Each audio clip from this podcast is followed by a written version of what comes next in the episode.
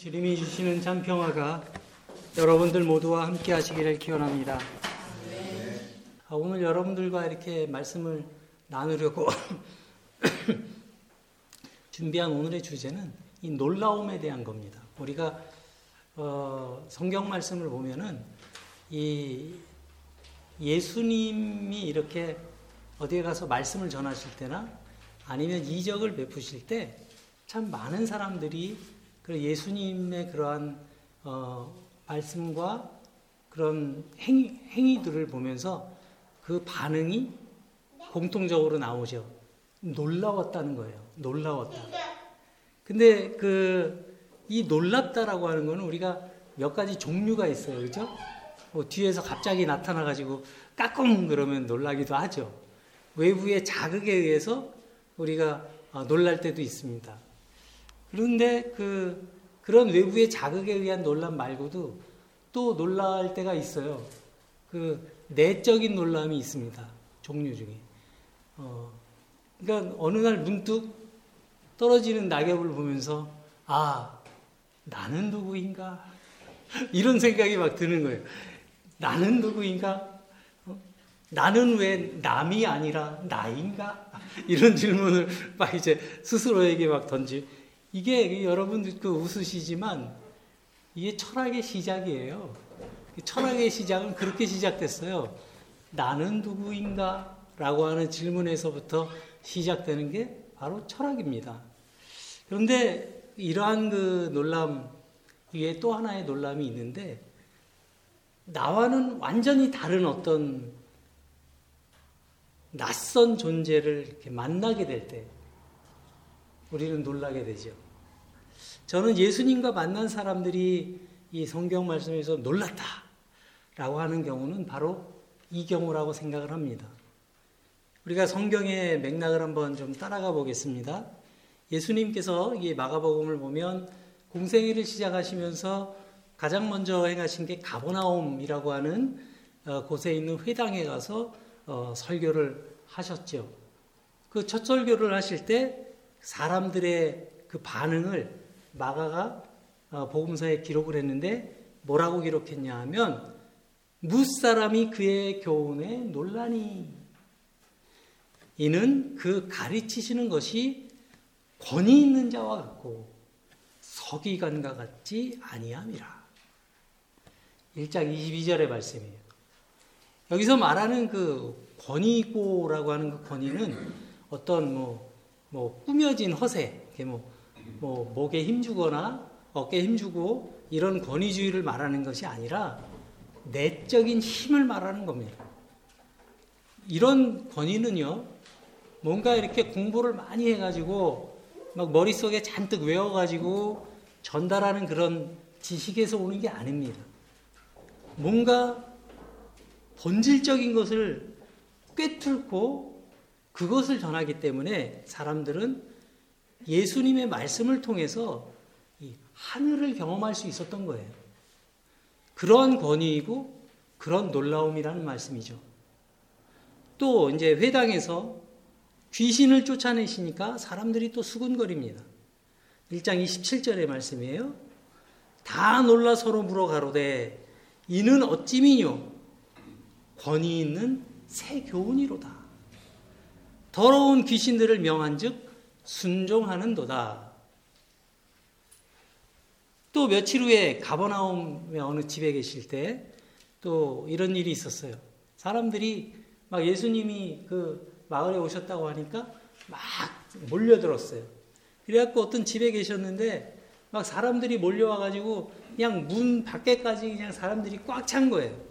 그런데 그 동네에 어떤 중풍 병에 걸린 사람이 있었는데 이 사람은 자기가 혼자 못 움직이니까 어, 사, 그 친구들이 그 사람을 메고 이렇게 온 거예요. 근데 문 앞에 와서 보니까 사람들이 막 빽빽해가지고 문을 통해서는 못 들어가게 생긴 거예요. 그래서 이 사람들이 어떻게 해요? 지붕으로 올라갑니다. 지붕으로 올라가지고 어떻게 해요? 지붕을 뜯어요. 어, 뜯어가지고 지붕에 구멍을 내가지고 그 사람을 그, 그 구멍 뜯, 그 뜯어낸 그 지붕에서 어, 달아내리죠. 어? 우리가 생각하면 좀, 와, 이게 황당한 얘기지만, 그렇게, 그런 기록이 있어요. 그리고 예수님은 저들의 믿음을 보시고, 그를 고쳐주셨다.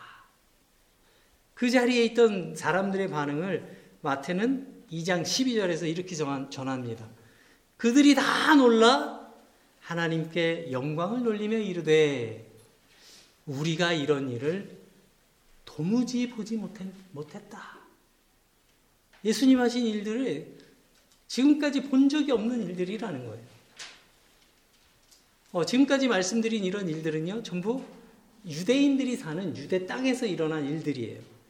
그런데 예수님은, 예수님의 활동은 이 유대인의 경계도 벗어나죠. 그래서 이제 가버나움에 계시다가 배를 타고 건너편 마을로 가십니다. 근데 건너편 마을로 가실 때 이 갈릴리 바다 어, 이 호수인데 거기에는 그 다녀오신 분들의 말씀으로는 돌풍이 불어가지고 정말 바다와 같이 출렁거린대요. 근데 풍랑이 일어나서 막 배가 막 어, 위험에 처한 거예요. 근데 예수님이 어떻게 하고 계셨어요? 그 배에서 주무시고 계셨던 거예요. 진짜 요즘 말로 하면 멘탈 갑이신 거죠. 막 흔들리는 배에서 배멀미도 안 하시고 그냥 태평하게 주무실 수 있는. 저는 참 예수님의 그런 잠이 참 부럽습니다. 새로운 창조를 위한 정말 진정한 잠이라고 생각을 해요. 그래서 결국 이 두려움에 떨던 제자들이 예수님을 막 흔들어서 깨웁니다. 주님, 주님, 주님, 우리가 죽게 생겼나이다. 우리 살려달라는 거죠. 그래서 예수님이 잠에서 깨어나서 풍랑을, 풍랑이 있는 바다를 향해 말씀하십니다. 잠잠하라, 고요하라. 그러자 바람이 그치고 잔잔해집니다. 그 광경을 지켜본 제자들이 또 수군수군 거립니다. 4장 41절의 말씀이죠. 그가 누구이기에 바람과 바다도 순종하는가? 저분이 도대체 누구길래 저 바다와 바람도 순종하는가? 이러면서 놀라는 거죠. 이것만이 아닙니다. 이제 바다를 건너갔어요. 갈릴리 호수를. 그래서 이제 이방 땅에 들어섰는데 거기는 이제 거라사라고 하는 땅인데 그 마을 외곽에 어, 예, 무덤이 있는데 귀신 들린 사람이 그 무덤에 사는 거예요. 근데 이 사람은 막 너무 힘이 넘쳐가지고 막 사람들이 막 쇠사슬로 꽁꽁 묶어 놓는데 막 그것도 막 다 끊고 막 너무나 막 이렇게 광포한 그런 사람이 무덤 사이에서 살고 있었어요. 이 사람들이 꽁꽁 묶어 놓은 거예요. 이게 아예 인간 취급을 안 한 겁니다. 근데 그, 어, 그 사람이 예수님을 바로 알아보죠. 그러면서 예수님께 이런저런 막 변명을 합니다. 그래서 예수님이 그 사람에게 들어있던 그 군대 귀신, 지나가는 돼지떼를 보면서 너, 너희들 전부 절로 들어가라. 그래가지고 지나가던 돼지떼들이 바다로 달려 들어가서 다 빠져 죽지요. 그런 이야기가 나옵니다. 이, 그래서 그런 일이 일어나니까 이 지역 사람들이, 이 이방인들이 예수님이라고 하는 이런 낯선 분에 대해서 두려움을 느꼈어요. 그래서 예수님을 찾아와서 이 마을을 좀 떠나 주십시오. 이렇게 간청합니다. 예수님이 그 마을을 떠날 때 귀신에서 그 해방된 사람이 어, 와가지고 나를 좀 데려, 데리고 가달라고 이렇게 할 때 주님께서 그에게 말합니다. 집으로 돌아가서 주께서 내게 어떻게 큰 일을 행하사 너를 불쌍히 여기신 것을 내 가족들에게 알려라. 이렇게 말씀합니다. 그리고 그 사람은 예수님이 행하신 큰 일을 대가볼리에 전하니 모든 사람이 놀랍게 여기더라. 또 예수님은 다시 배를 타고 건너편 갈릴리로 돌아오십니다. 갈릴리로 이제 다시 돌아오셔서는 12회를 혈류증에 시달리던 여인을 고쳐주시고 또 죽었던 어, 회당장 야이로의 딸을 살려주셨어요. 마가는 그 일을 경험한 사람들의 반응도 아주 간결하게 요약하고 있는데 5장 42절입니다. 사람들이 크게 놀라고 놀라거늘 여기서 우리가 예수님의 그 동선을 봐야 돼요. 먼저 갈릴리에서 말씀을 전하시고 바다를 건너서 이방 땅에 가셨다가 다시 갈릴리로 귀환하시는 거예요. 예수님이 가시는 곳마다 놀라운 하나님의 은혜가 나타난 겁니다. 예수님의 이 활동 반경이 점점 커지면서 거기에 따라서 사람들의 그 놀라운 반응도 점점 커지고 있다는 것을 알 수가 있어요. 그런데 말입니다. 그러한 놀라운 말씀과 이적의 일들이 이 마가복음 6장에 가서 딱 막힙니다. 뭐냐 하면 예수님께서 고향 마을을 찾아가신 거예요. 거기서도 하나님의 말씀을 전하고 싶으셨겠죠, 당연히. 그 고향에 가가지고, 어, 내가, 어, 이런 사람이요! 이렇게 자랑하려고 가신 게 아니라, 거기서 태어나고 자라난 그 고향에 대한 사랑이 있으셨을 거예요. 그래서 예수님은 안식일이 되어서 회당에 들어가십니다. 그곳에 있던 사람들은 예수님에게도 낯익은 사람들, 그리고 낯익은 환경, 참 반가운 사람들이었을 겁니다. 하나님께 예배를 드리고 마침내 성경 말씀 근거로 해서 깨달음은, 깨달음을 나누는 시간이 되었을 때 예수님은 일어나서 고향 사람들에게 하나님의 말씀을 전했습니다. 그 전하신 내용은 기록되어 있지 않지만 마가는 그때의 사람들의 반응을 기록해 두었습니다. 한마디로 놀라움이에요. 그런데 지금까지의 놀라움과는 조금 종류가 다릅니다. 6장 2절의 말씀이에요. 오늘 본문에. 이 사람이 어디서 이런 것을 얻었느냐? 이 사람의 받은 지혜와 그 손으로 이루어지는 이런 권능이 어찌 됨이냐? 라는 반응을 보입니다. 우리가 여기서 주목해야 될 말이 있죠. 지금 고향 사람들이 예수님을 부르는 호칭이에요. 뭐라 그래요? 이 사람이 어디서? 이 말은 예수님을 지금 이렇게 하나 좀 밑으로 깔고 하는 말이에요. 그렇잖아요. 좀 사람들의 시선이 거만한 것을 좀 느끼게 되는 말씀이죠. 그 사람들이 듣기에도 예수님이 전하시는 그 말씀은 정말 놀랍고 지혜로운 말씀이었어요. 그런데 거기서 말씀을 전하고 있는 그 예수는 자기들이 너무나 잘 아는 사람이잖아요. 그래서 인정하기가 싫은 겁니다. 그들도 이 주님이 행하시는 그러한 일들을 그 권능에 몹시 놀랬어요. 그런데 그 일조차 다른 누구의 손도 아닌 그 손으로 이루신 일이었기 때문에 이 고향 사람들은 그것이 마땅치가 않은 겁니다. 여러분 그 손이 어떤 손일까요? 여러분들 이 예수님의 손을 한번 상상해 보신 적이 있으세요? 예수님은 예수님의 공생애는 언제 시작됩니까? 서른 살이 되어서 시작됐다고 그랬죠. 근데 서른 살이 될 때까지 예수님은 뭘 하셨을까요? 공부를 하셨을까요? 아니요. 아버지 요셉을 도와 목수 일을 하셨어요. 예수님은 목수였어요.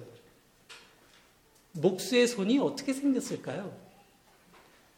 투박한 손이었을 거예요. 여러분들 목수의 손을 본 적이 있으십니까? 거친 피부와 굳은 살이 박히고 또 이렇게 망치를 이렇게 어? 망치에 찧어가지고 여기저기 멍이 든 그리고 나무에 찔려서 곳곳에 생채기가 난 그런 거칠기 이를 데 없는 그러한 손이 예수님의 손이었어요. 우리가 어떤 사람을 알면 그 사람 알려면 그 사람의 손을 보라 그러잖아요.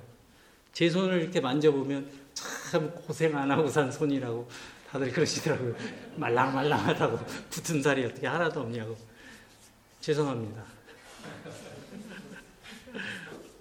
저도 그래서 노동을 해야 된다고 생각을 해서 반일을 좀 하려고 그러는데 또 몸이 안 좋아서 반일도 제대로 못하고 괜히 벌려놔가지고 제 아내만 고생 많이 시키고 있습니다. 그러니까 그럼 우리가 거친 손을 볼 때와 고운 손을 볼 때 우리 마음이 좀 다르지요. 여러분 예수님의 손은 분명 아주 투박하고 거친 손이었을 겁니다. 그런데 그 투박한 손 때문에 예수님은 지금 고향 사람들로부터 인정받지 못하고 있어요. 이 사람이 6장 3절입니다. 이 사람이 마리아의 아들 목수가 아니냐?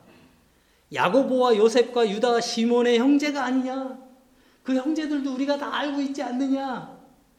그 누이들이 지금 우리와 함께 여기 있지 않느냐? 그 얘기예요. 제가 어저께 책을 한 권 우리 사랑구역 어, 구역 모임에 신방을 가서 책을 한 권 빌렸어요. 책 제목이 백악관을 기도실로 만든 대통령 링컨이라는 책이에요. 여러분들도 그 링컨을 잘 아실 거예요. 근데 링컨의 아버지는요, 그 구두 수성공이었었대요. 이 책을 읽고 알았어요. 그러니까 가난한 구두수성공의 아들이 대통령이 된 거예요. 그러니까 이 독일, 저 미국 정가에 아주 그 명문 가문의 쟁쟁한 사람들은 이 링컨을 무시했대요. 그래가지고 링컨이 그 상원에 가가지고 이제 대통령 취임 연설을 이렇게 하려고 하는데 링컨이 딱 등장을 하니까 어떤 사람이 이렇게 말했답니다. 제가 책을 조금 읽어 드릴게요. 당신이 대통령이 되다니 정말 놀랐습니다. 그러나 당신의 아버지가 구두 수성공이었다는 사실은 잊지 마시기 바랍니다. 가끔 당신의 아버지가 우리 집에 신발을 만들기 위해 찾아왔고, 내가 지금 신고 있는 구두도 바로 당신의 아버지가 만든 것입니다. 지금까지 그런 형편없는 신분으로 대통령에 당선된 사람은 아마 미국 역사에 없을 겁니다. 이렇게 얘기를 했대요. 그러니까 이 말이 끝나자 여기저기서 킥킥거리며 링컨을 비웃는 웃음소리가 들려왔다. 그리고 링컨은 눈을 감고 생각하다가 어, 그 상원의원을 향해서 이렇게 얘기합니다. 고맙습니다, 의원님. 한동안 잊고 지내던 아버지의 얼굴을 떠올리게 해주셔서 감사합니다. 제 아버지는 완벽한 솜씨를 가진 구두 수성공이셨습니다. 저는 아버지의 솜씨를 따라잡으려고 노력했지만 아버지의 실력을 능가할 수 없었습니다. 이 자리에 계신 분들 중에 제 아버지가 만드신 구두를 신고 있는 분들이 계실 겁니다. 그럴 리가 없겠지만 만약 신발에 문제가 생기면 언제든지 제게 말씀해 주십시오. 그러면 제가 아버지 옆에서 곁눈질로 배운 솜씨로 손봐드릴 수 있습니다. 물론 큰 기대는 하지 마시기 바랍니다. 왜냐하면 제 솜씨는 아버지 솜씨에 비교조차 할 수 없기 때문입니다.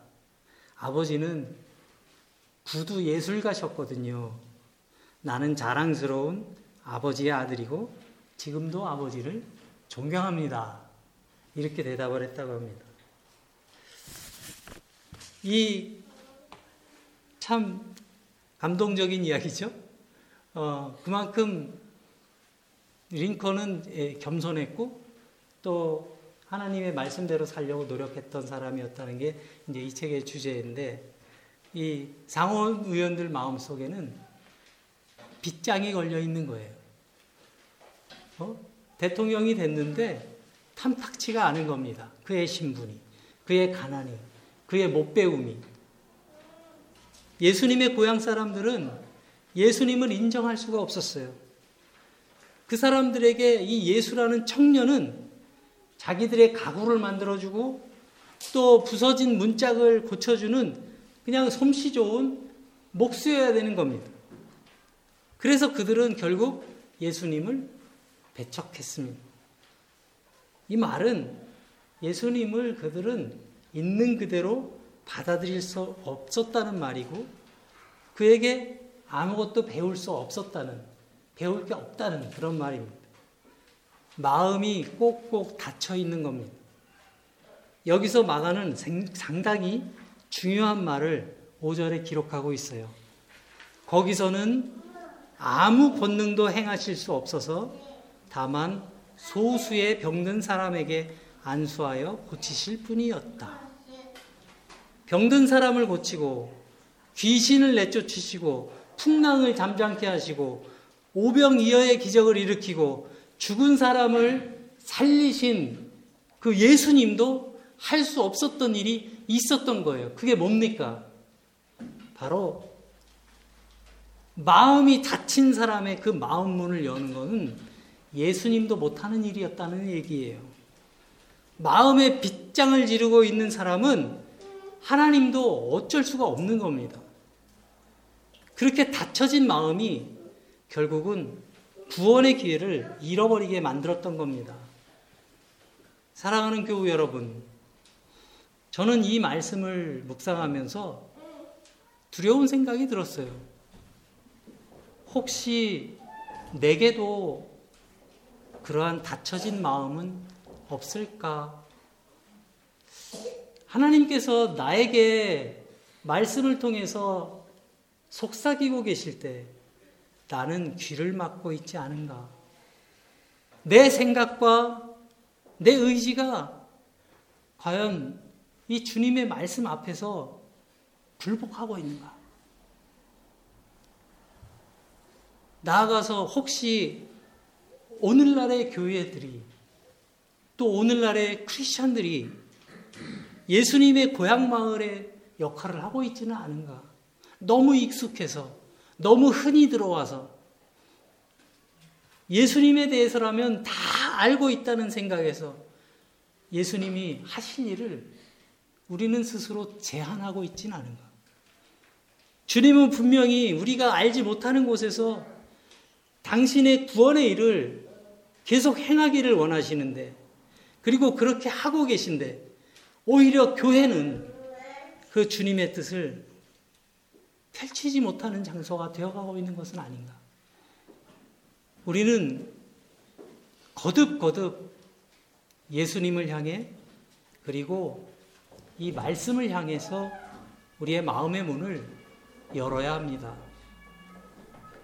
우리에게 다가오는 그 낯선 존재 앞에 겸손하게 마주서서 우리가 변화되, 변화되기를, 우리가 변화받기를 두려워하지 않게 될 때, 비로소 우리의 삶이 새로워진다는 것을, 우리의 삶이 새로워지는 것을 맛볼 수 있게 되는 것입니다. 잠언 3장 6절의 말씀으로 오늘의 말씀을 정리합니다. 너는 범사의 그를 인정하라. 그리하면 내 길을 지도하시리라. 주님의 놀라운 은총이 저와 여러분들에게 언제나 동행하시고 또한 충만히 임하시기를 간절히 기원합니다.